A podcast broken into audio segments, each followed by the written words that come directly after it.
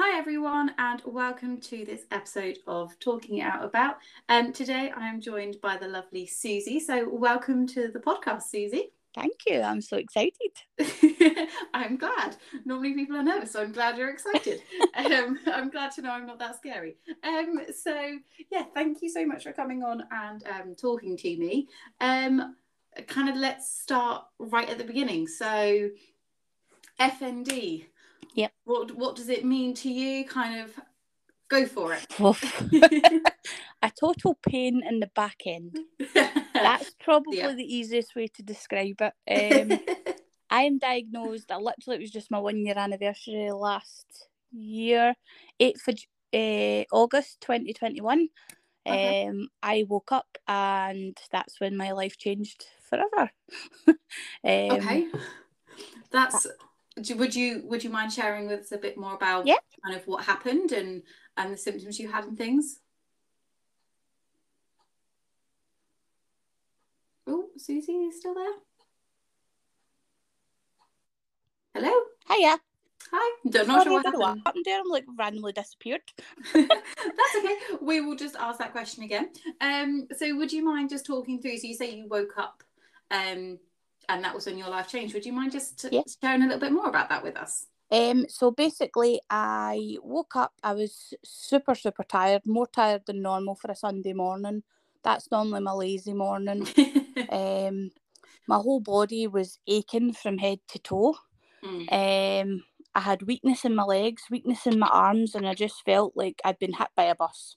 That's probably the easiest explanation. yeah. Um, and I thought, mm, legs are kind of weak. Maybe it's a UTI. I Mm. thought, let's see how the day goes because I'll soon know I'll feel the pain. Yeah. And nothing happened. It just carried on the whole way, all through the day. And I thought, something's not quite right. And I thought, right, let's see how the night goes. Yeah. Went to bed and then woke up in the Monday morning. Pain was gone, but I was still super fatigued. Mm. Um, and I thought, right, I'm going to work. I, I was a sales rep at the time yeah. and thought, "Ah, I'll go to work. I- I'm the type I just go to work no matter if I'm dying or not. So Whether or not I'm throwing up or I'm, yeah, hanging it's like I would physically be have to unable to get to my work for me not to go to work. I'm stubborn get. So went to work and I thought, nah, had my dinner. thought, nah, shower in bed, knackered. Woke up on the Mm. Tuesday and I was all sore again and I thought something's no quite right. Yeah. So I phoned the doctors for an emergency appointment. She took me in straight away and she asked me to close my eyes and I fell back. At that point, she's like, something neurological's going on. Mm. Um, she did a few like hand weakness tests and stuff like that, all stroke tests is Yeah. what she called it. Um, and she sat me down. She says, "I think you've had a stroke." Um, Goodness. and I'm like, wow, because at that point I was only 38 and I thought my husband had had a stroke like five years ago and he was Mm. in his 30s. And I thought, wow, like, is this, I just don't get this. yeah. And it was kind of a, it came as a real shock. And I thought, well, I've not done nothing stressful. It's been a pretty relaxing weekend. Why Yeah. would I have had a stroke?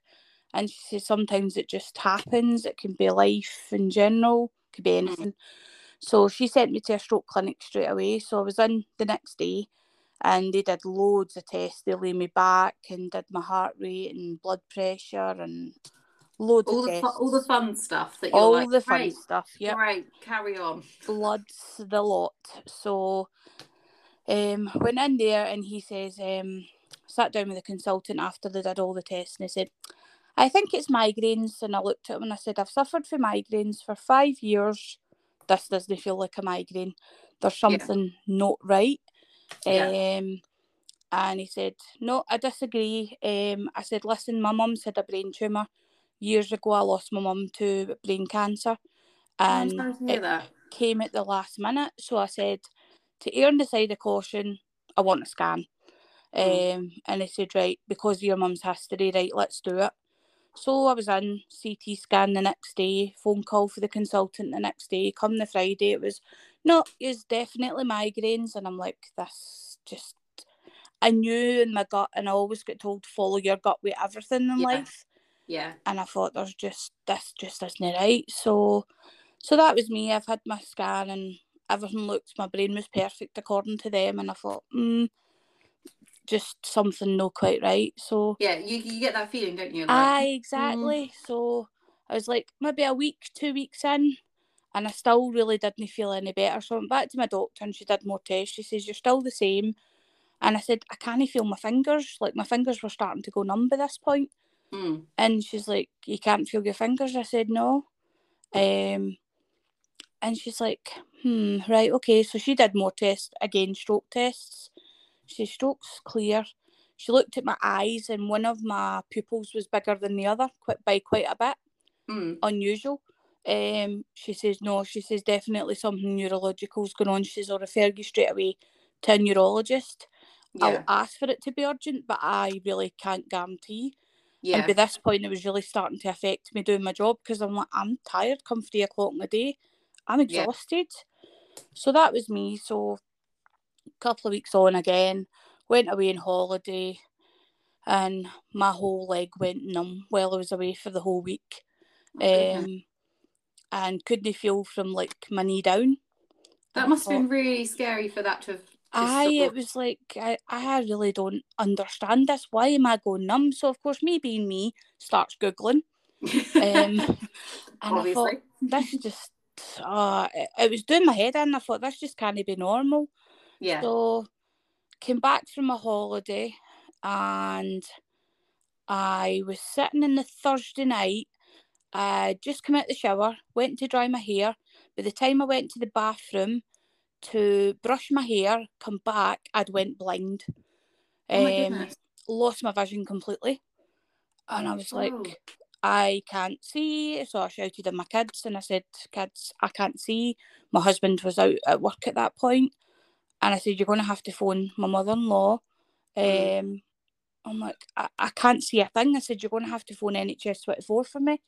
Mm. So they phoned NHS 24 and I sat and spoke to them, explained how the last few weeks had been, yeah. and they suspected something neurological, explained I'd had a CT. And it was just one crazy evening where I went to A&E again, and it was like, sat there, couldn't see, because I'm like, I, I don't know where to go. Yeah. They took me in, and eventually my vision came back, although it was a wee bit blurry, but it came back. Hmm. And she sat and chatted through, and then my vision came back completely. And it was like a very young doctor had come in, hmm. and she asked me to talk her over like the last couple of months and weeks leading up to what had happened. Yeah. And she's like, okay. She says, um, I'm going to tell you something. She says, and don't panic. She says, but I think there's a good possibility you have MS and I just looked at it and I felt like my whole world had fell apart. Okay. You know, I, I mean, I mean, there's, there's, I mean, it's always the thing, isn't it? When someone says, "Oh, don't panic," you immediately go, "Oh my god." I exactly because I'm like, my mum's had a brain tumor, but they said that was fine. But then I know people make mistakes and these things can be missed. Yeah. And I thought, oh dear, and I'm like, I don't get this. I said, I'm 38, doctor. I said, how can I have MS at the age of 38? Mm. She says, um, Susie, you are prime candidate. You're in your thirties. You're in Scotland, and you're white. And I just looked at her and I'm like, I don't get it. That and seems like says, an odd set of things to have pulled on there. Yeah. Like... She says your Scotland's actually the highest amount of cases for MS. Oh wow. She says, okay. which I'd never known before. I'd although I'd heard MS and Parkinson's and stuff like that. Hmm. It was like never ever thought it would happen to me. Yeah. And I just sat there and I could remember everything going through my head, going, oh my God, what does this mean for me? Because although I had kind of looked at it, I thought, nah, it's no MS. Nah, yeah. there's no way.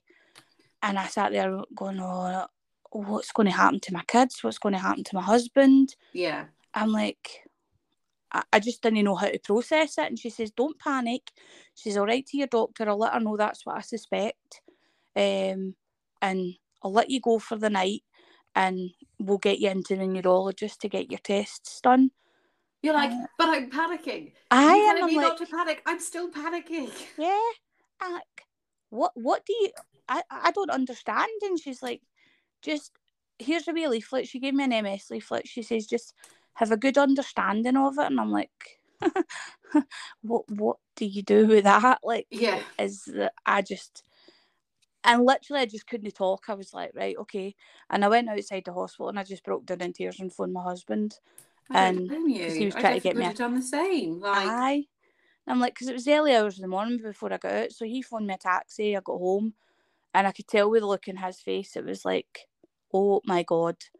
And I was like, what are we going to do? I'm like, we've got a mortgage. What about the kids? And yeah, it was like everything. And he was just like, he just cried with me. He's like, I just think he was the same as me. He's like, just shock. yeah, And I'm like, I, I just don't get it. So, of course, I started re- research. I joined a forum and I was like, oh, wow. So, fast forwarding after many, many, many symptoms like mm, hand weakness, everything, I was in the month of November when I was first seen by neurology yeah, and she did loads of tests, loads, all physical stuff. Did Mm. like a gait walk. I couldn't walk in a straight line, didn't realise. yeah, Um, I had weakness in my leg. She would put like this wee vibration tool in my hip, right down, and ask me where I could feel it and where I couldn't feel it. mm. Millions of bloods. Um, You're like, please leave, please leave me some blood. I, I am need like it to be a human. kept taking it, and I'm like, wow. And earlier on that year, I'd, I was B12 deficient. I was getting injections and stuff like that. So Mm. She'd asked me to like that talk her through the last few months, and I went through everything. And I said the hospital said they think I have MS. What's the chances? And she's, oh, she says I don't think so. And I'm like, okay. Do you want to explain why I'm like falling apart here? And Can you give me some sort of answer because I'm starting to freak out. Please help me. Oh my goodness me. I'm like, how do you how do you explain all this stuff happening to me? I mean, literally every single MS symptom, other than I don't know if seizures is a, a symptom of MS or not, but I literally get every single MS and Parkinson symptom possible, apart Yeah. from seizures and blackouts. I get everything. And I'm like, how's it was just one thing after another, something new would crop up every day. Mm. And then earlier on that year, again, they kind of related it to the B12, the speech issues. So I Yeah. would have like word finding difficulties where the word was there. It's like, how do I find it? yeah, And it yeah, that's really annoying when that happens, isn't it? Yeah, like, but I know the word. It's just not coming out it's my just mouth. don't want to come out. exactly. I just can't get it out my mouth. Yeah, I'm like, oh, it was so frustrating. So she did. Um, she says, "You're concerned about your memory." I said, "Yeah, like I'm forgetting everything, like just stupid things that I really should remember." So she Mm. did a memory test there and then. She says, "Let's put your mind at ease." So she did that, and I was like borderline Alzheimer's. oh my goodness me! And she's like, "You're still fine, but you are borderline or al- Alzheimer's." And I'm like, "Okay then."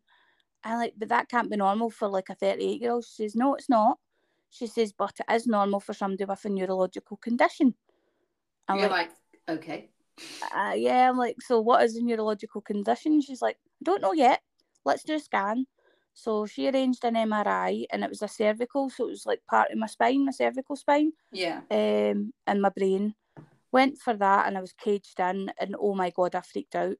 I was like, because I'm not claustrophobic, but I was like, wow, nobody told me it'd be like this. Well, uh, so I was the same. So I had an MRI, Yeah. and I was like, oh my god, like. Uh, so the best bit of advice I was given was close your eyes yeah. and keep them closed. And I was like, I full on would have freaked out if I had my eyes open. Like it's so Oh, overwhelming because you're like, I'm like trapped in here and Yep. it's really close to my face. And I'm like, uh, no, I was just firmly staying closed. Oh, aye. I was like, that's just strange. And obviously during COVID, it's like nobody wants to touch you. Yeah. I dropped so much stuff. I was falling all over the place, and I'm like, nobody can help me here. I'm I'm on my own, Yeah. and I'm like, this is just that this is just not right. Yeah. And it was like, I kind of just felt like at this point, I'm like, my whole world is falling apart. yeah. And I don't know what's wrong with me. And I'd never really, although I had problems with my health throughout the years, and it was all like stuff that was never really serious. It was all short stuff. Mm, And I was like, I could be left like this forever, having numbness and yeah. no feeling, and started choking in food and stuff like that because my mouth goes numb Mm, and food goes over that really should do be going over. mm, And it's like I I just don't get this. It was just a constant overwhelming feeling of, oh my god, I if I'm like this forever, this ain't going to be much of life at Yeah. all. And that was me. The scan was done two weeks. Had the the results, so I got the results by post. So personal, and I Oh kept chasing them. And your results are clear. Your brain's immaculate. Good news. You're like, yeah, but there's something going on because Yeah. I'm, So- I'm I'm having these problems. Like, don't tell me I'm fine. I'm clearly not. And I'm like, this is just uh so at that point I picked up the phone to the neurologist secretary and I said to by this point I was in a lot of pain.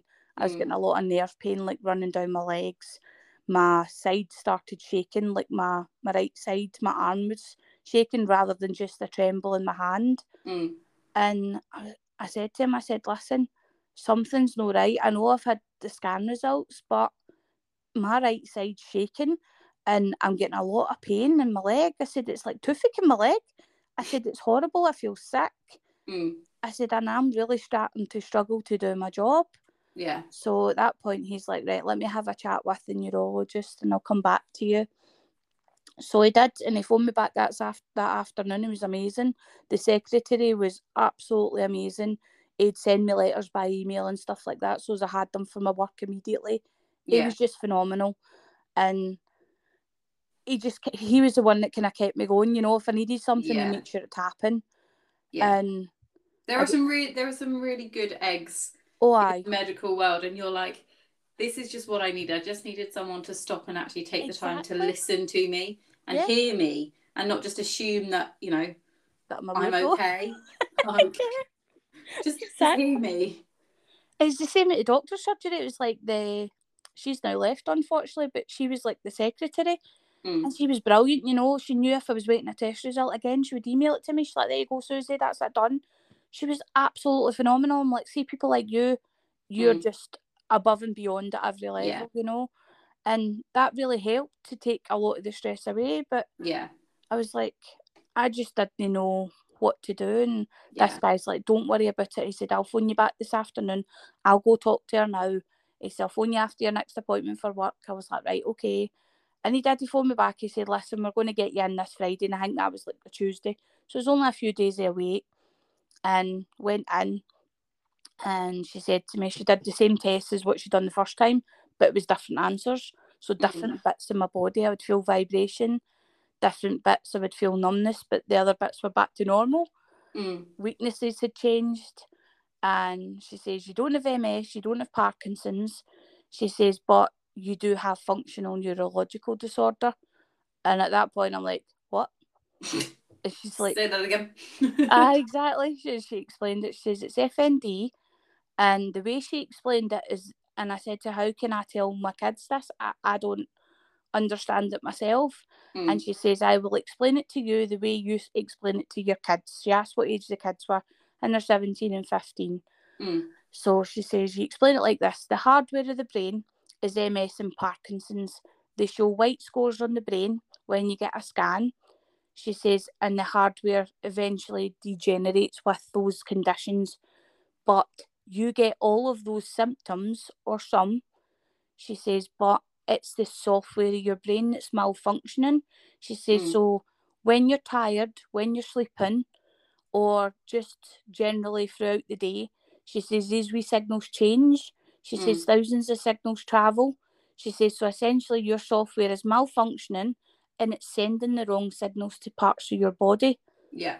And I just looked at her and I'm like, I don't get it. She says it's your central nervous system Yeah. is malfunctioning. She says that's what basically functions your whole body. She says, and that's why you have different functions going wrong, yeah. and it's not there's no pattern to it. Mm. And I'm like, oh. So at that point, I said to her, I said, so am I going to die? And Yeah. she's like, no.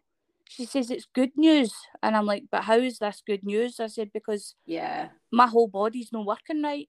She says, You're right. She says, But by me saying the hardware isn't being damaged, it's the software that's not damaged, it's just malfunctioning. She says, Eventually, basically, you're not going to die, obviously, unless you die from something else. She says, But it won't kill you. And I'm Mm. like, Right. I said, but I can't breathe because it was affecting my chest muscles functioning. Yeah. So I, ca- I can't walk far at all. Mm. Um, because I just have this feeling that I can't breathe.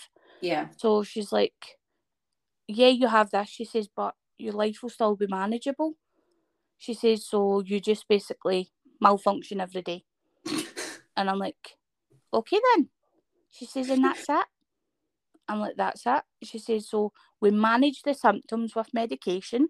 She says, I was at that point, I was like, not in a, a good headspace at all. Like, yeah. never suffered from depression, but I was crying every day because Mm. this was all happening to my body and I really didn't know how to do anything. But I Like- think that's a completely fair response. Like yeah, it's yeah. such a scary thing to happen and it's so overwhelming and you go from being who you were before to all of a sudden everything changes. Like aye, I think crying every day is is part of that process because you're you're grieving and you're trying to understand, aren't you? Yeah. And as people say it now, it's grieving for the old me, which I do every day because it's like, and even now I still do it a year on because Yeah. I'm like, I miss the old me so much. It's like the old me would have got on a plane and went to Malta and walked around miles and miles and miles of Malta, walked Mm. miles and miles at Blackpool, wherever I fancied going. It was like, I'd just do it. Yeah. And now I can't walk far at all. And it's like, what do you do?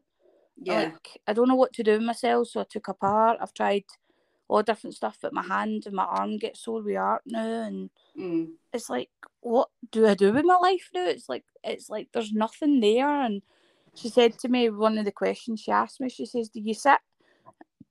She says, and I know this sounds silly. She says, but do you sit and do you feel as if you're looking down on yourself? I said, Mhm. aye. I said, I get that all the time. I said, why? And she says, that's called depersonalization. She says, it's like you're kind of looking down on you, thinking, why me? And Yeah. you're kind of like spaced out. I said, aye. I said, I get that all the time. So she says, and I think you're anxious. So it was like, you don't all, all just have FND, but you have depersonalization, you have anxiety, you have depression, Mm. but we're going to sort it.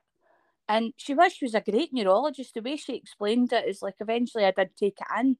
But Mm. She's at that point I was in tears and I'm like, I don't know what to do with this. I don't know what to do with my life anymore. Yeah. Um, and she says it's okay, you know. And she held my hand even through COVID. She held my hand Oh, and she says it's it's fine. She says, you know, you're going to be all right. She says, let's manage your symptoms. Let's have a chat about medication. Let's have a chat about what we need to refer you for, and you'll get the help that you need. So she was absolutely amazing. Just the way she explained everything, went through everything. How did you feel about the fact she called it a malfunction? That was the bit I was like, how does it happen? Like I'm quite a not a technical person at all, but if I have a good understanding of something, I can Mm. deal with it. Yeah. and it's like I, I went into that hospital expecting to have a diagnosis of MS Mm. and I was ready to fight it. I Yeah. was ready to fight back, but to be sat down and told that you cannot fight this, Yeah. you you have to learn to pace yourself. You have to look at your career path. You Mm. have to look at about what your house duties are. You have to ask for help now because You if you don't everything. rest, yeah. you'll malfunction. yeah. and I'm like, that that was the bit where I'm like, I, if I don't rest, I malfunction. And it took me a long time, and through the if it wasn't for FND Hope UK, because that's I now volunteer for them as well to help Oh, other people, which is great because it's really rewarding, you know. And I ran my first group session last week for the Oh, support group, so it was like I get to help these other people that are emotionally struggling now Yeah. and it still helps me because it's like I get to hear helpful hints that they give and tips to other people Yeah. and how to manage it and things like that. And if it wasn't for FND Hope, the support group, I would never have known about the text to speech app. Mm. So I woke up not being able to talk. Some Yeah. days I stutter, some days I just have a day where I just talk nonsense. And if it wasn't for that app, I would never be able to communicate with my family. yeah. So, you know, my, my kids and my, my husband makes a joke out it and we, we try and we try our best to make sure that's what we do so that we can try and get round the depression side with me. yeah. And I think that's really all we can do because we have to try and manage it. Yeah. but I had to give up my job. I gave up my job in February. Um, I changed into another job. I failed to pick up the job, um, and I struggled. So I'm Yeah. now in another job, and it's absolutely amazing. It's the best Oh, company I've ever worked for. Oh, good. Um, and I get to help people every single day, which is even better. yeah. So it's and I've picked it up pretty well, and yeah, it's it's trying to make the most out of life with the difficult situations that I kind of face every day. Yeah. Um, it's like I have to ask the kids to do washing and stuff now because I can't bend down. It's like Mm. bending down, I struggle to breathe. I get dizzy.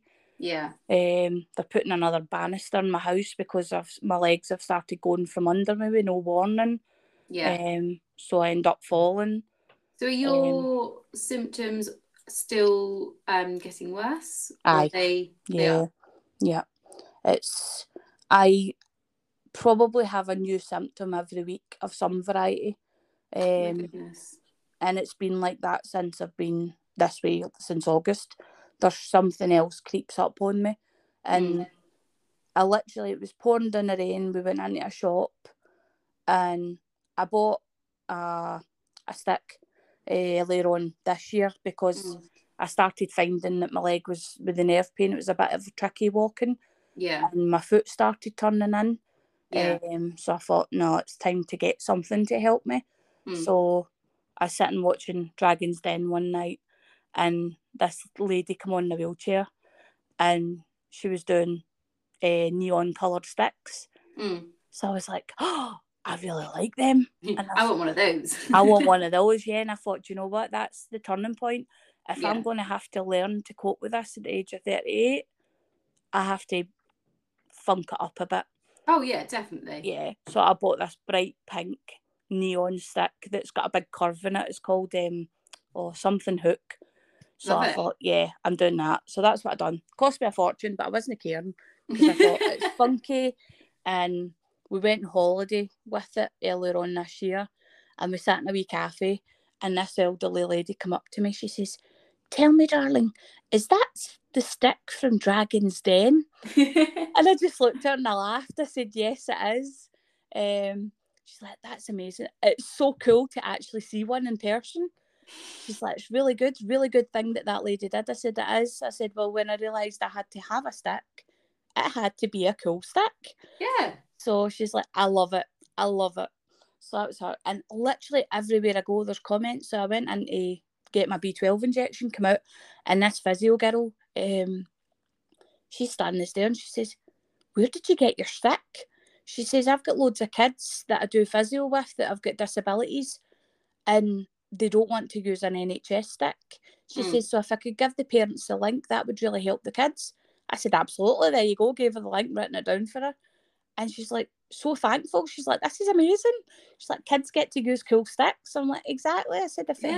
helps, why not? You know, it's all in the mind. There's nothing different about the stick. No, It's, but it looks, it looks, and it, it, it, it looks, it looks more your age, doesn't it? exactly, yeah. And rather than people looking at me going, oh, her foot's turned in, oh, she walks funny, they're now looking at the stick going, oh, that's cool. Yeah. So they're no bothered about me anymore, which is what I was worrying about. Because it's like I go out for a meal, my hand shakes, Mm. and you see people looking at me as if to say, is she a drunk? yeah. They automatically assume that that's what it is, that it's drugs or something. People judge, Oh, they and do. they really shouldn't. You know, it's like they don't say, "Oh, that girl's got an illness." They go, "Oh, Mm. she's probably drunk or on drugs or something, having withdrawal symptoms." Yeah. Maybe they don't. Maybe they do. Maybe that's just in my head. But it's like, I think that's always the really hard thing, isn't it? Because yeah, because if I, I always say like if I had a broken bone, Yep. it would be so much easier Aye. because everyone knows what a broken bone looks like. Like you have the cast. And, exactly. it- and it's healed within six weeks, and everyone you kind of everyone knows what to expect with it. And Yeah, there's no like unsure or like, oh, this is slightly strange. Like it's, you've just got a broken leg. Six weeks time, it will be fine. and then when you have like, any neurological or FND in particular, because it can flip so quickly, aye, you're like, oh yeah, one minute I'm walking down the street and I'm absolutely fine, and the next minute I'm talking and they go, oh, oh, she's talking like a five year old. What has happened? Why Yeah. is she doing that? And you're like, dude, it's fine. Like, just calm down. But people panic, and it's really like I, I would imagine it's quite scary for someone who's who Aye. doesn't know. But you do then get that look of judgment of like, why? Why? Exactly. Why? Why are you doing that? Like, why are you attention seeking? You're like, I am really not. I have no control over this. But thank you for sharing your thoughts with me. It's really kind. It's quite funny sometimes because it's like the looks you get, and I'm like, wow, like Mm, come on, it's like even parking in a disabled spot, and you mm. see you walk out, and some days I don't use my cane, most days I do, but they look at you and judge you automatically, and I'm like, you have no idea what's going on in my brain right now. Like My- seriously, do you want to swap? Yeah. I have to say, it, it comes up so regularly. The issue of people using disabled parking spaces Yeah. is such a thing. And I'm kind of like, you know what? We need to change the sign that goes on those Aye. disabled park. Like, instead of it being someone in a wheelchair, it Yeah. just needs to be the letter, a white letter D in a blue background. You can keep the colour, Yeah. but it just needs to be a D, or it just Yeah. needs to be the word disabled. Yeah. Because actually, not all disabilities use a wheelchair. There are actually the vast mo- amount of disabilities don't use a wheelchair. Yeah. It's actually quite a small proportion that do. And that's not to take away from those people who are in a wheelchair, Yeah, but actually, there are other people like ourselves, like people with MS or Parkinson's, that actually Yeah. just the process of not having to walk that extra five minutes might Yeah. be the difference between us being able to function that day Yep, and us being a couch potato for the next week. Like, but there's no, there's no like, people are just very quick to judge, and you're like, you see a youngish person get out of a car, they're not, they look normal. as they look normal. I don't like using the word, but they look normal. Yeah, They're not using any sort of walking aid, and yet they have the audacity to park in a disabled parking spot. And you're like, dude, listen to me talk for a second, and then you'll understand why maybe I'm in this space. Or come home with me where I then forget who my husband is, who my dogs are, and who I am as a person, yeah. and Yeah. then tell me I don't need to use that space. Live with me for a day, and you'll find out why I use that space. find out why. Like, Oh. it just blows quite- my mind. funny some days though. It's like the speech bits. It's like some like some words i've come out like, like my old customers, and honestly, it's I don't want to really say the the word on here, but I've said words accidentally because she's the neurologist said play word association. So if, if you don't know the word you want to say, Suzanne, you know you need to um Need to try and find another. Exactly. Yeah. So she's like, describe it. And I'm like, right, okay. So I wanted to say to this customer, because he was having a bit of banter with me, as we do. And I was like, I want to shoot him. So I said, instead of me saying shooting him, I said another word. And he's like, pardon? And I'm like, sorry, I so didn't mean to say it, but he knew about my brain disorder. He burst out laughing. and he's like, I can't believe you just offered to do that to me. And I'm like, I'm so sorry. Like, I'm so embarrassed right now. And he's like, Don't be. He said that was so funny, pal. Honestly, it was hilarious. So the following week, I'd done the same thing to him, but I did it in a different way. I can't remember what I'd done now. This is where the memory comes in. And I was like, he said, Honestly, I'm starting to worry about you. and I'm like, Don't. I said, I think it's you. You're a bad influence on me. yeah, this is That's this is totally funny. on you. This is not me. yeah. And then I've sat with the family, like more so recently, this has kind of started kicking in with the speech. So always would be um with my my speech, it was like uh, stuttering, missing words out and stuff like that. Mm. But recently I've started hanging on to the ends of sentences. So Mm. like I would try to say me, but it would be like a long extended me, but it was I used to do. I used to do that. like, what is that all about? I used to do that. I used to stutter. I used to get stuck. So I'd get stuck, and I don't want to do it because it might encourage it to come back. But like, Aye. if, if I tried to say like the word dance, I'd be stuck on that first sound for absolute ages, and my husband would just look at me and go, "What?" And I'm like, "Give me a minute, and I'll get there. Just let me let me try." Yeah. Get like Oh, stuck. It's like um a CD that's or, uh, or vinyl that's got stuck, and you're like Exactly. listening to the same bit. Yeah. It's like, oh my god, I can't actually get the sound, but I know what I want to say. they just look at me and they're like, there she goes again. And the kids And- always call me the old woman. it's like, because I said to her, um, it was, it was my legs, because I said the banister's getting installed next week. Hmm. And she's like, yeah, it's getting installed for the old woman. I'm like, yeah, whatever. It's great that you've got such a good sense of humour Oh, aye. it, it's it's Like- starting to come back now, but that that's like been the last maybe month, two months Yeah. that I've really kind of picked back up again because it's Yeah. like trying to make humour out of something that changed my whole life. Hmm. It's very hard. Oh yeah. It's very, very hard. And I suppose a lot of it's come down to the speech. And it's like we try to make the funny side out of that. And it's weird because like I go to work and every day I'm, I'm, I'm at my work and I'm fine. But see, Yeah. come the minute I'm home at night, it's like my top, my, my husband, my speech just doesn't work right. Yeah. And it's like you try to have a conversation, you can't even have a serious conversation in this house anymore because it's like we just end up bursting out laughing with me coming out with something. and we're back. So there was just a slight technical glitch. It's fine. We will just carry on as if nothing has happened. Um. So. Oh God. So yeah, it's like we try and make humour out of everything. Wherever we can, we will do it. It's Yeah. you've just got to try and get into that mindset. It's it's going to be hard, you know. They tell you it's going to get better. They tell you you can have remission times. Yeah. I've been like this for a year. I've not had any remission time. I'm like, Lord, just give me a break. Yeah. Like one day of no having one stupid symptom, Yeah. and I just haven't. And I'm like, how does that mean? I just wake up one day and it goes away? Like, Wow. There is that potential. well, see, they say this there is that potential, but I'm like, I don't know any day that it's happened to.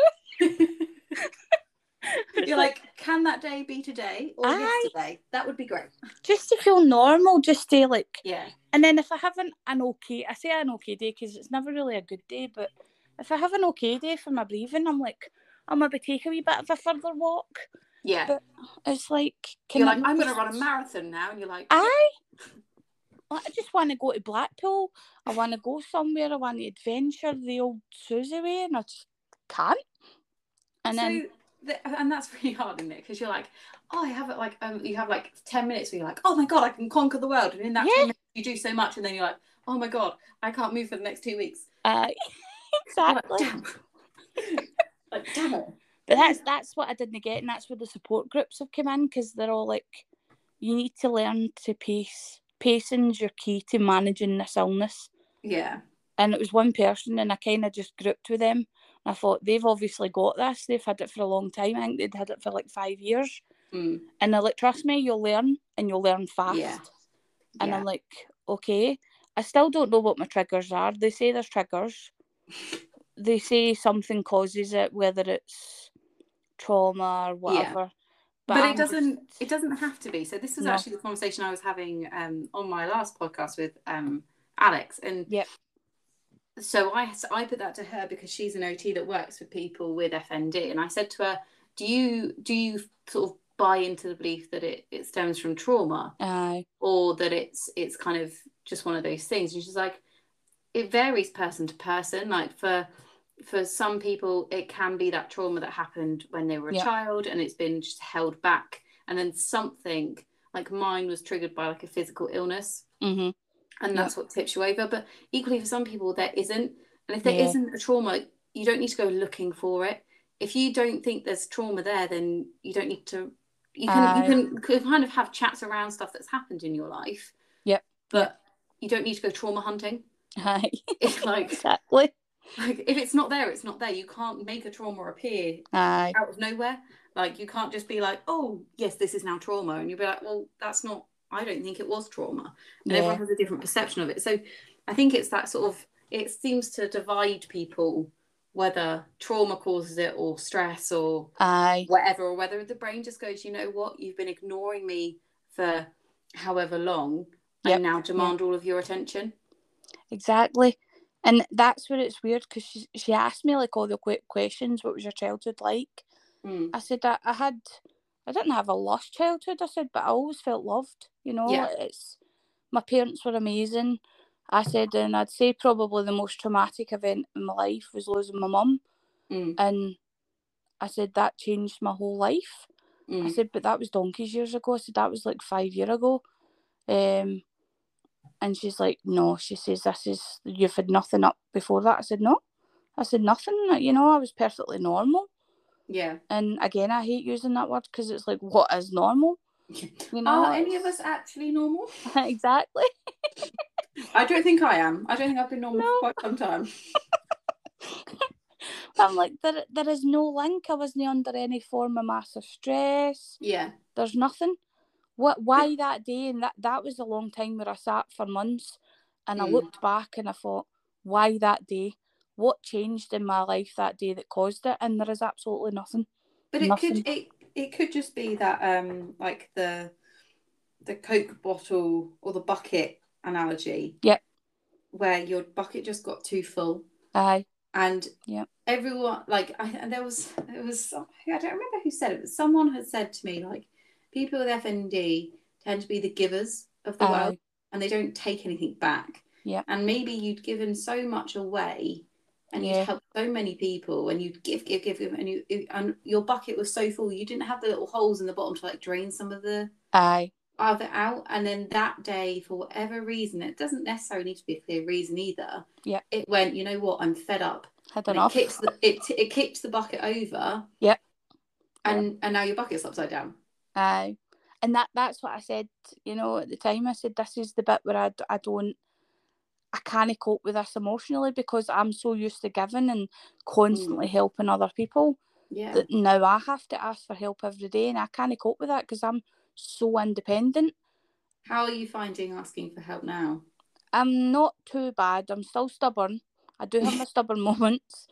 You and me both. yeah. But I think that'll always be there because, as my dad says, you know, you'll always give something a go every time. yeah. And they said, and as long as you keep that bit in you, said, you'll manage. And my dad went away with us. Um, we have a caravan, Mm. and my dad went away. And that was the first time my dad really seen proper symptoms Mm. because a lot of it's not been visible. I'd just been numb or I'd been pain or whatever. Yeah. And he seen me struggling with my speech, Mm. and I could see it in his face, and it was like utter shock. Yeah. And he's like, Are you like this every day? And I just looked at him and said, Aye, that's why I don't phone you as much, Dad, because you'll struggle to understand me. And I Mm. have problems with my hearing. I've always had problems with my hearing since it happened. And like it's like 80% of my hearing goes in one ear. So I mean I've walked out in front of an electric car because I don't hear it. They are really quiet though. They are fair. super quiet, aye. Like, so it's like That's not going to end well. Like they No. really should put like a bell on them or something like we do. with Aye. cats. And I said that at the time, you know, what if I was a blind person? Blind Mm. people obviously rely on their hearing, you Yeah. know, but I was like partially deaf that day, and by luck, my daughter pulled me back in time. Otherwise, I would have been dead because they Yeah. come round the corner so fast Yeah. that by the time I had looked the opposite way to look back again, he was right at me. Yeah. So it was like, wow, like that's super scary. And my daughter's like, Mum, you need to watch, obviously, with your ears. And I'm like, well, yeah, I know, but I didn't actually think about it because it was, it just came out of nowhere. yeah. He just appeared on me. It just, exactly. And I'm like, aye, okay, that could have happened to a non half deafy person. But, you know, but same point, it could have happened to a blind person. And what would have happened? Yeah. You know, but look, I had eyes and I did see him at last minute just as she held me back.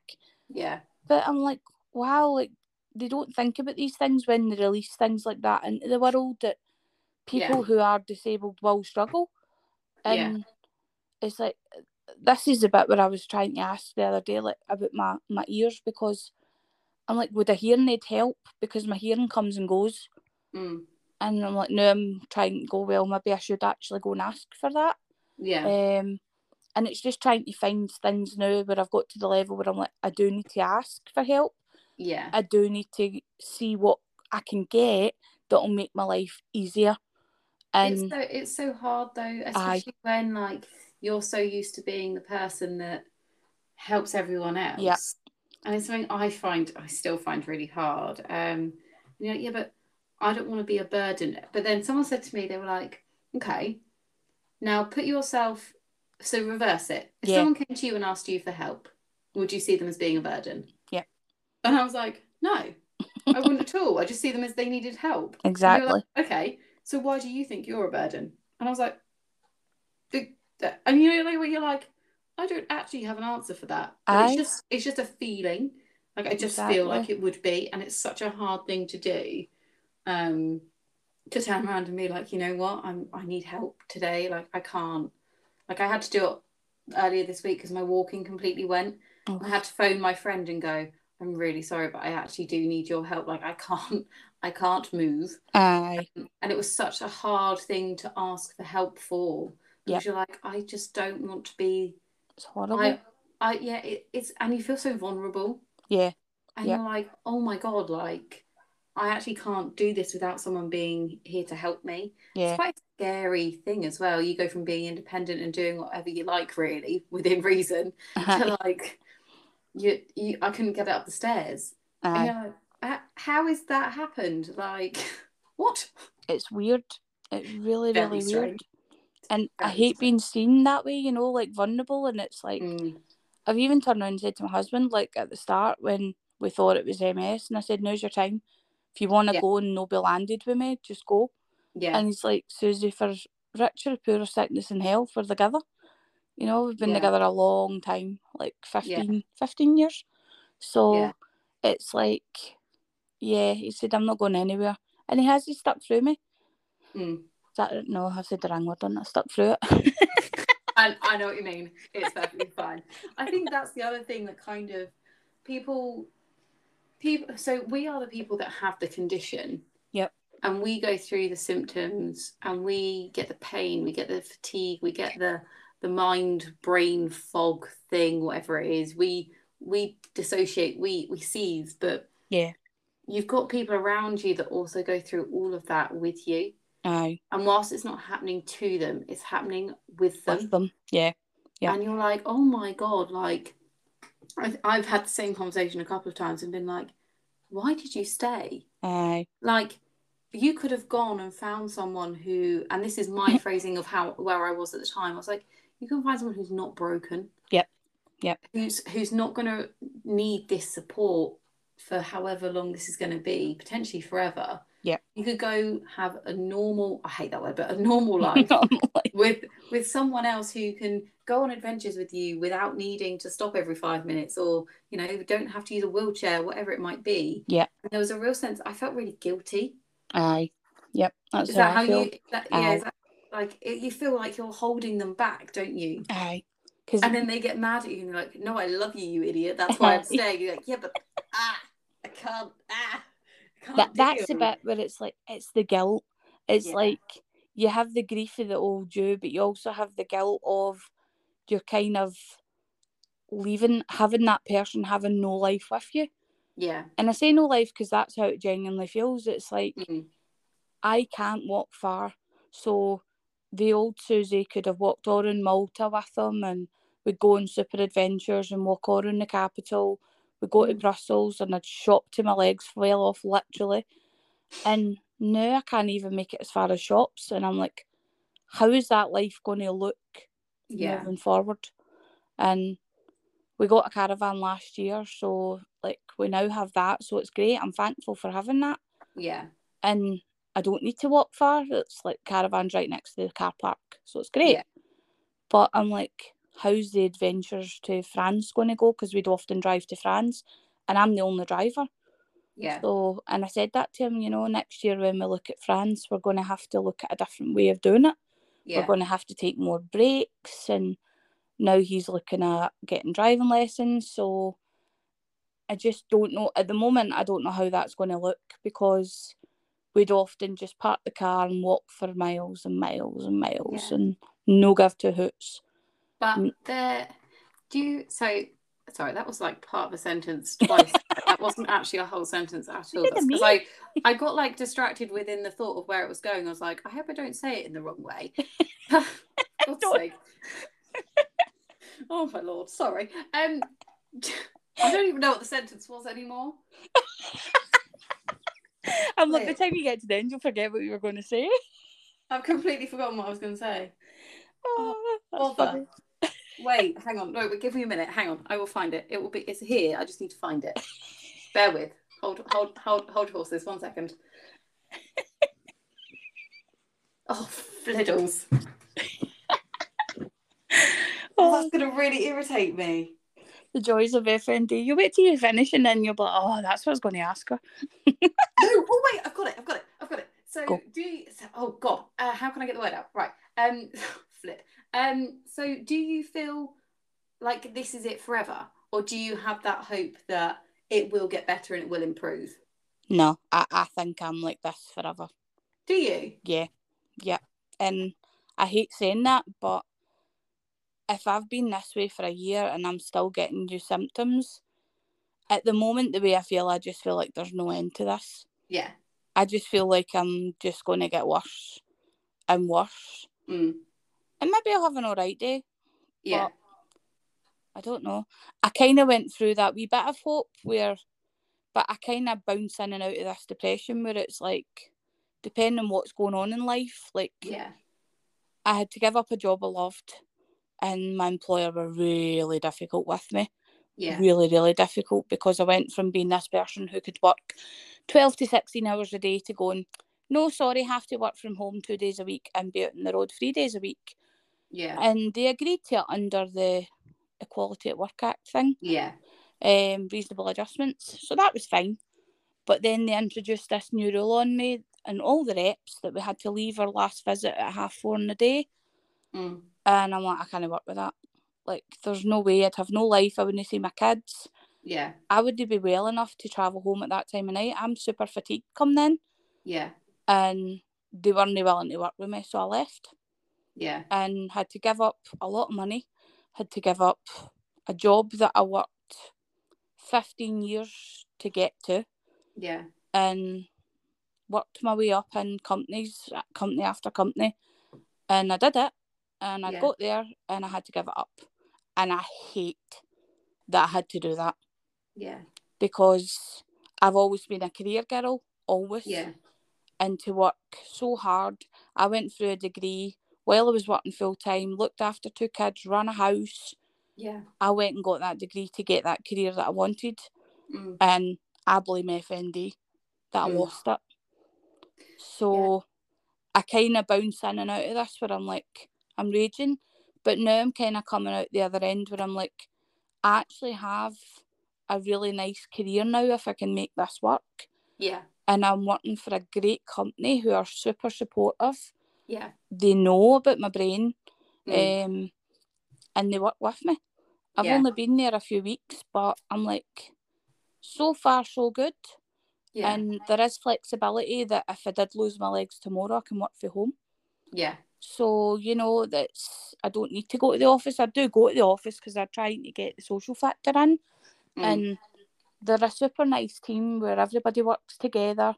Everybody's really friendly and genuinely fri- friendly, which Mm. is nice and Yeah. unusual for an office. And the company have the same goals as me, and the boss is amazing. yeah. And I can see why everybody works so well together.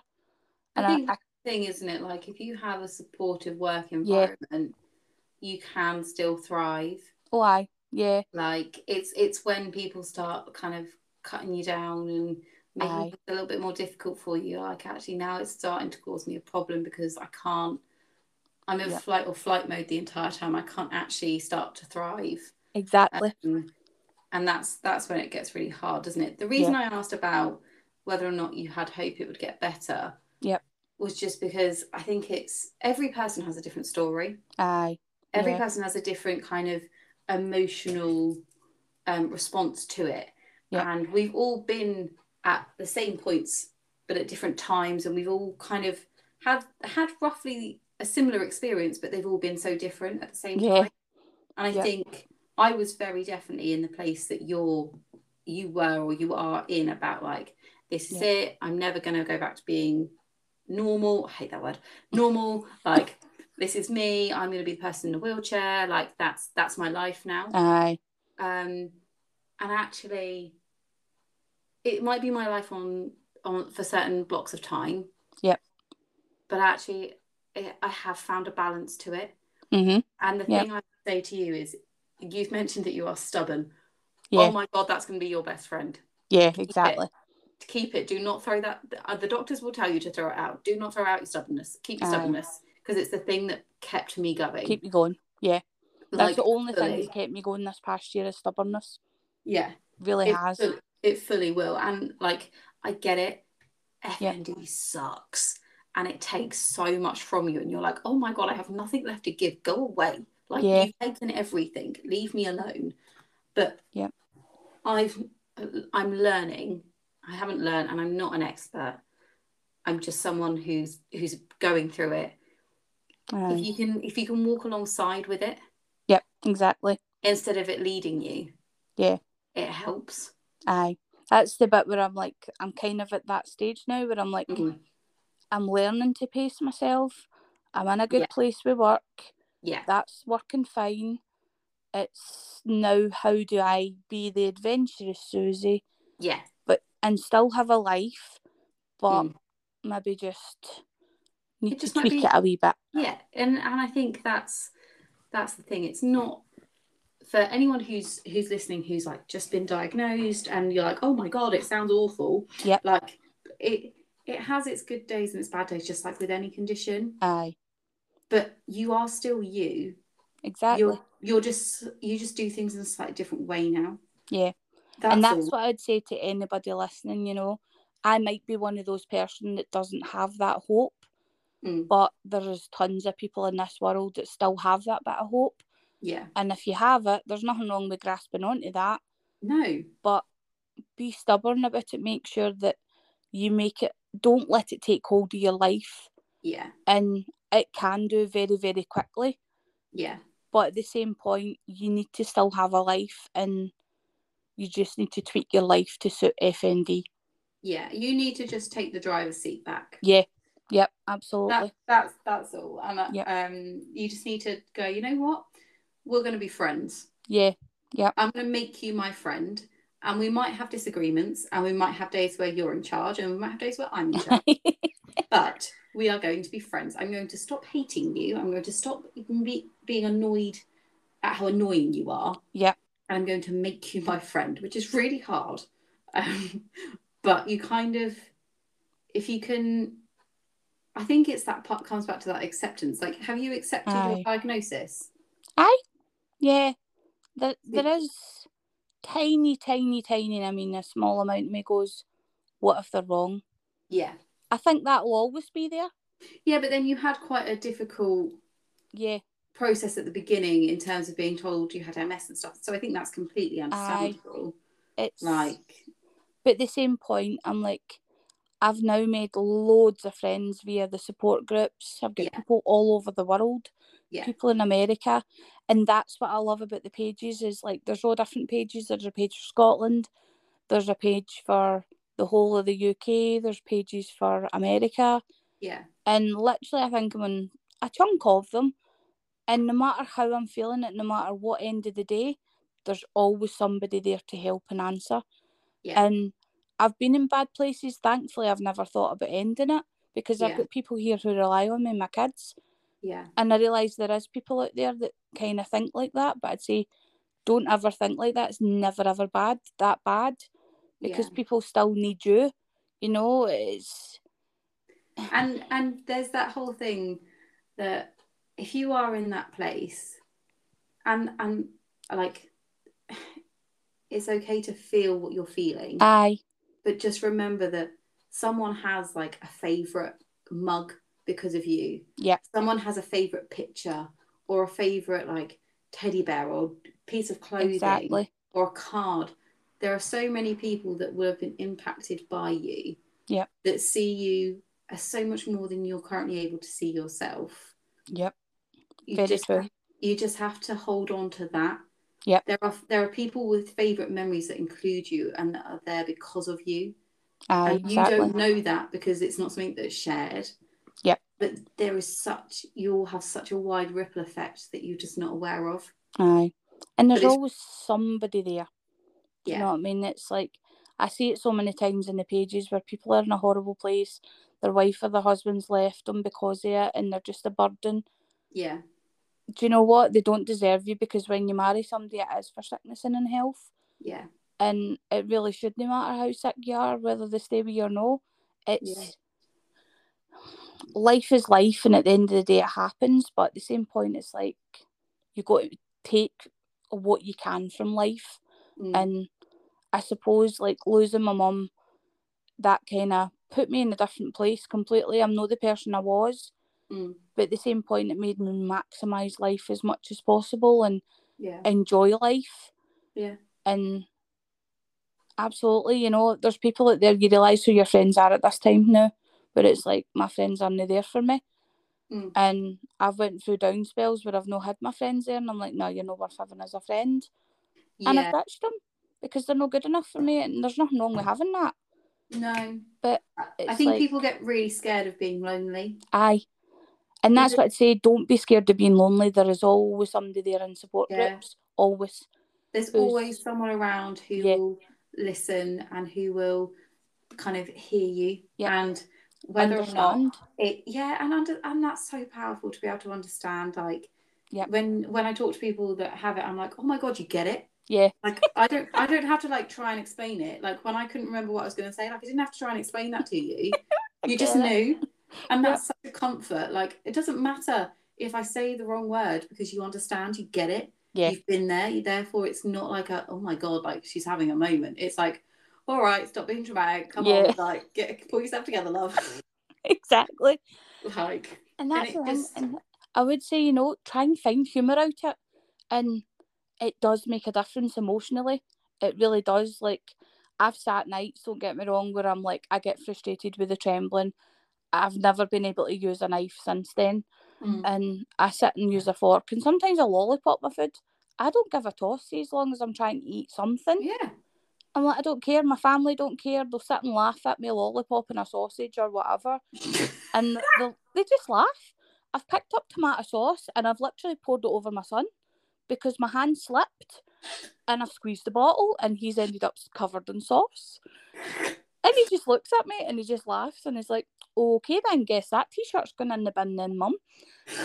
And it's like, try and find the humour that no matter what happens with FND, there is always something there in humour, always yeah and just hang on to that little bit of humour because that's what changes it. You know, Well, I, I, feel, I could. feel like a, I feel like a little bit emotional actually like, I am too. Actually, I'm sitting here and I've got tears in my eyes because it's. See, just even talking to you, somebody who understands it, somebody who gets it, mm, it's like it's so so helpful, yeah and it's like those people who are struggling every single day with this, rely on those support people, rely on those people to pick you up when you're down, rely on those people who understand, who get it every single day.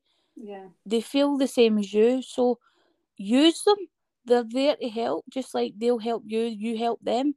And mm, you really don't realise a lot of time when you see one post, sometimes it can just pick you up and go, that's quite funny. And no lot, it t- makes a difference be sit, between sitting there in tears and sitting there bubbling in laughter, yeah you know. And it's like it's like that post I've put up posts about what I said to that customer, and I say it in my FND Hope group as well. You know, I'm like, it's hilarious, mm, and I tell them the, the story, and they just sit there and they just laugh their heads off at me, like you're mental. I'm like, I am, because it's just I need to find humour. I'll sit there some nights in tears, a mess because I can't pick up my food, and I'll finger food. I don't give a toss as long as I'm eating. yeah At the same point, I'll sit there and I'll laugh about it. You know, if I squeeze a sausage and it goes flying across the table, who cares? You know, table's white. Who I gets a toss? I I don't actually think I realised how much I needed to hear that from someone else. like, Uh, my brain is being quite unpleasant to me today, and actually just sat here talking to you, and your attitude was, just don't give a toss.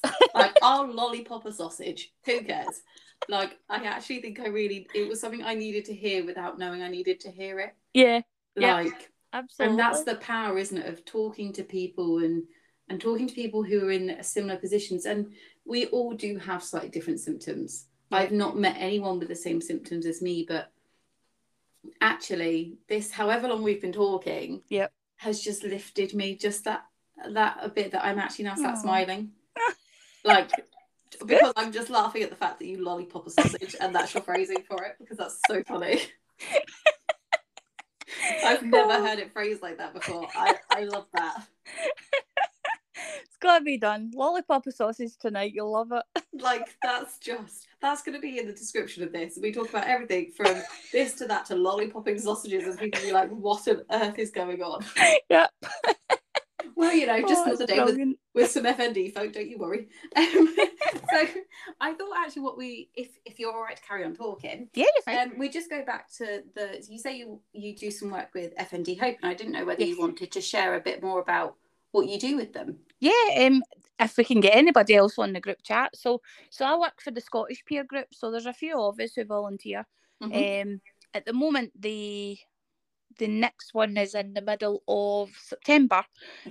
Um, so I've just done mine for August. So I only do it an hour every two months, Mhm. and we basically just sit and have a chat. That's it. Um, so we do it. I do it at seven pm. Um, every two months Mhm. and then there's a girl or a guy who'll do it at 1 p.m. every two months. Yeah, So it kind of runs, but we're kind of looking at other ways that we can introduce possibly more. yeah, Um, but getting people onto the chat is probably the biggest challenge for us. Um, not everybody wants to come on cam or mic. That's absolutely fine. The way we describe it is it's your safe space to have a chat yeah, to come listen to people who experience what we experience as volunteers. And you can't be a volunteer unless you have FND. yeah, So we basically, so I introduce basically if you're on camera and you're a person who takes fits, I don't need to know that. But what I will do is if you take a fit on camera, I'll automatically blank your camera and your mic out. You have your fit, you get your privacy. Whatever happens, if you want to come back, you're more than welcome. If Yeah. you don't, that's fine too. There is no pressure to do any part of it.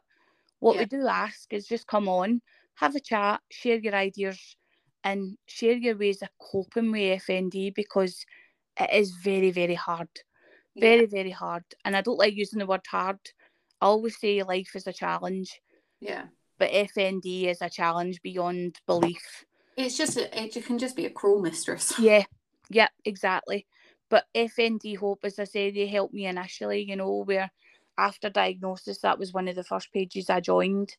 And I'm also on Martin Baker's page as well, I call it, um, who's just a normal functional neurological disorder. Mm. I- I'm on literally every page, and see, just having that support is amazing. Yeah, But- being on camera, being on mic, and sitting with FND Hope UK, eh, all these people is actually so different. It's like Yeah. sitting chatting to you the now. It's so different Mm. from just being on a page typing stuff. yeah, It's having a chat with people who get it every single day of their lives, who understand it, and Yeah. find ways of coping with it that you maybe never thought of. yeah, Like the text to speech chat, nobody ever knew about that. So this week I put that in the page somewhere. Somebody else picked up and I went, Oh, that's great. How do I get that? So then Yeah. I've helped somebody else straight away. And Mm. by us all doing that and being there for one another, we can make this easier for one another to Yeah. live with. And it makes a difference to people's life. Having that wee bit of hope that, as I say to you, I don't really have that hope that it'll get better or it'll go away. Mm. But having that wee bit of hope that it'll get easier is probably what I do have. And that I can cope with it easier Mm. and having that hope that I make life easier for somebody else, which again goes back to me giving to other people. yeah, But you know, the minute they said they were looking for volunteers, I was on just a normal peer group at that point, Mm. and I've been on a few of them by this point. point, and I thought I get that. I used to do camera Zoom things with customers during COVID. Mm. I know how to run groups and stuff like that. I've ran sales meetings, I've done all sorts. And I thought, I can do that. So I put my hand up straight away and I said, I'll be a volunteer.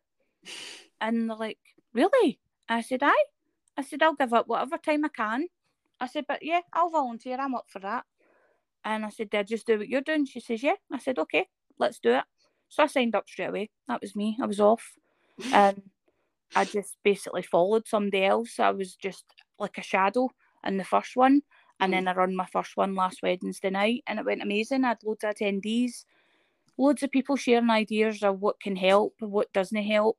Mm. And we had a new person on. She didn't want to come on camera. She didn't want to really talk. And she was just messaging, and that's fine too. Yeah. And eventually, by the end of it, she came on mic, and I thought, I've done a good job there. Yeah. I thought I've made her feel comfortable to talk up in group. Yeah. And she asked the questions that she wanted to ask, like, how do I do this? Would this help? And we gave her some help, we gave her some feedback. And, you know, I said to her, look, we run these all the time. You're more than welcome at any point. Mm. Touch group with us, just come on, have a chat. And I'd, t- told the story, a very short version of this story, but, you know, I said how much it's helped me. Mm. And if it wasn't for FND Hope UK, I really wouldn't be the Susie that I am today. I Yeah. would probably be in a really bad mental place Mm. and no probably be in the job I'm in because I'd have probably gave up long ago. Yeah. But having that peer support group just changed my life and I'm really thankful to them for doing that. Yeah. And that's people who give up their time. And I not to say this as a volunteer, not talking myself up or anything, but you know, it's they give up their time to help others, and it's amazing what they do. I Yeah. only give up an hour every couple of months, and I have chat with the group. But just having that person who understands as a volunteer, who gets it. I don't know any other charity like talk about cancer or whatever. You don't have to have cancer to be a volunteer for cancer research, No, but you have to have FND to be a volunteer for FND Hope. It seems. Um, I don't know if this is the right word. It seems peculiar because lived experience is so powerful. Yeah, Like you've, we've all got tips and tricks that we've tried. Yep.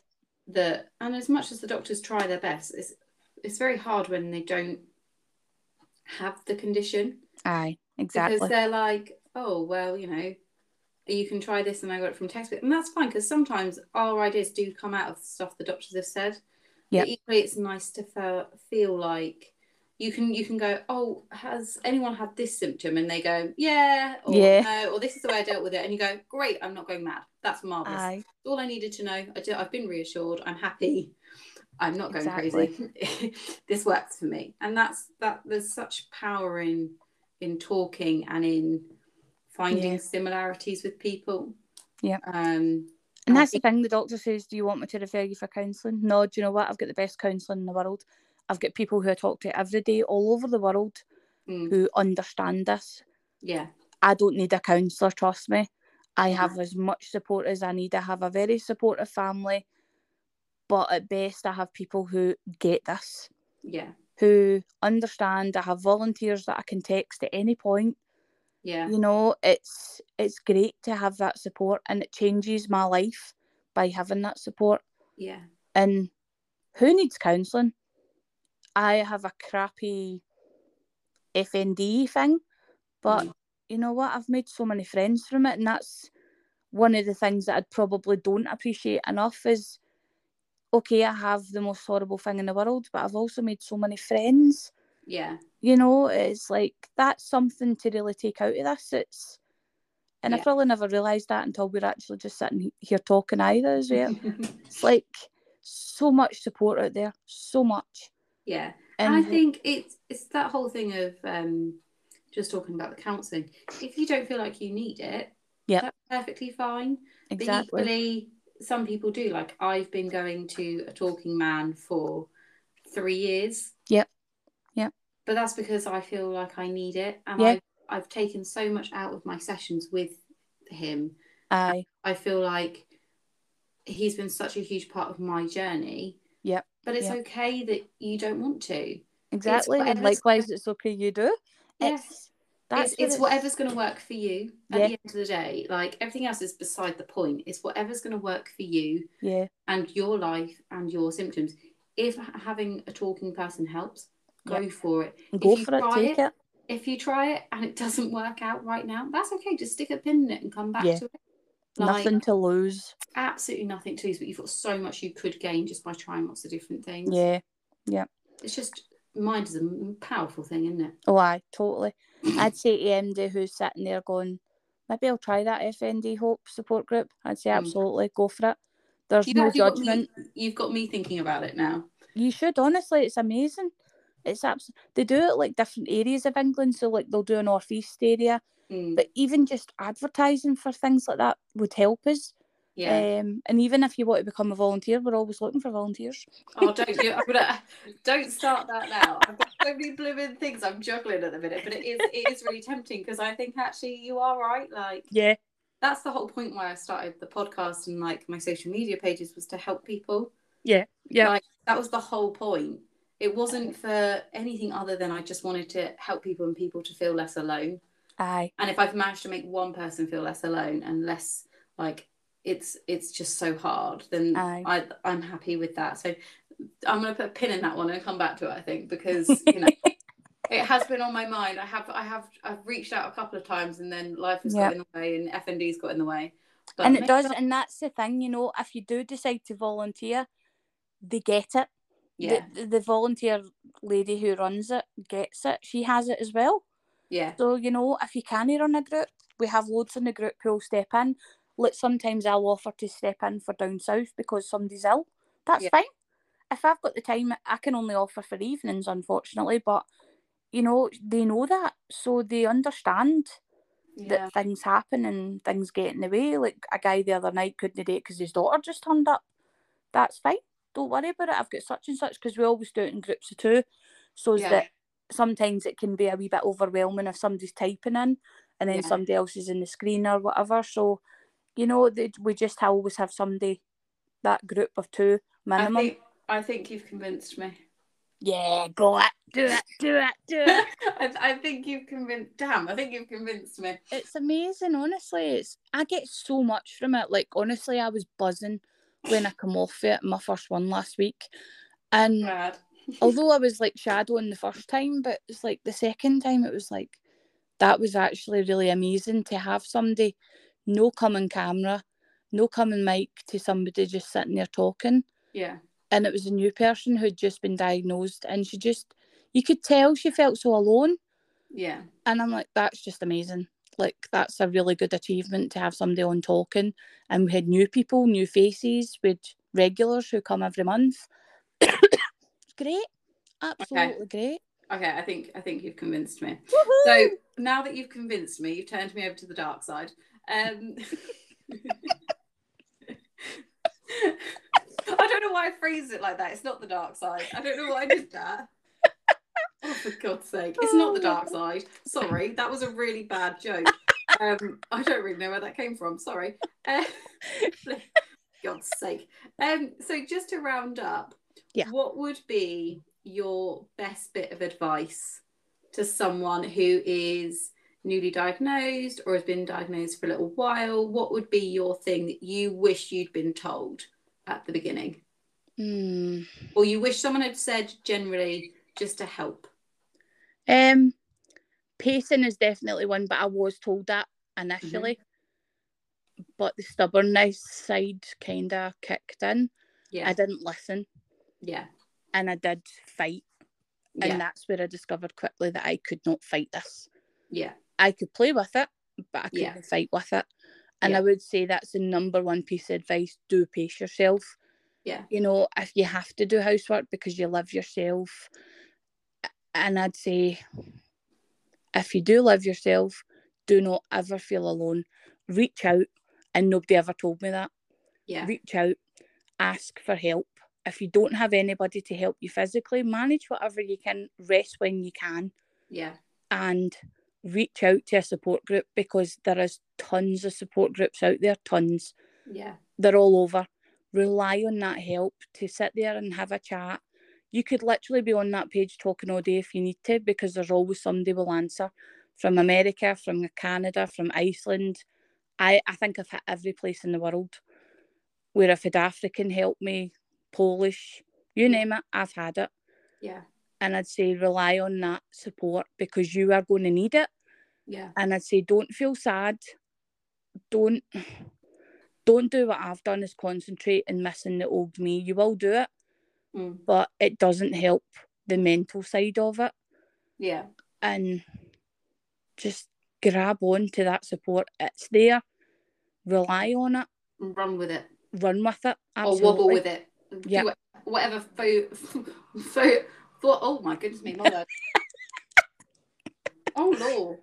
Whatever form of walking it is, whether it's a jog, a run, a sprint, a hop, it doesn't matter. Just Yep. try it. There's Just no harm go in for it.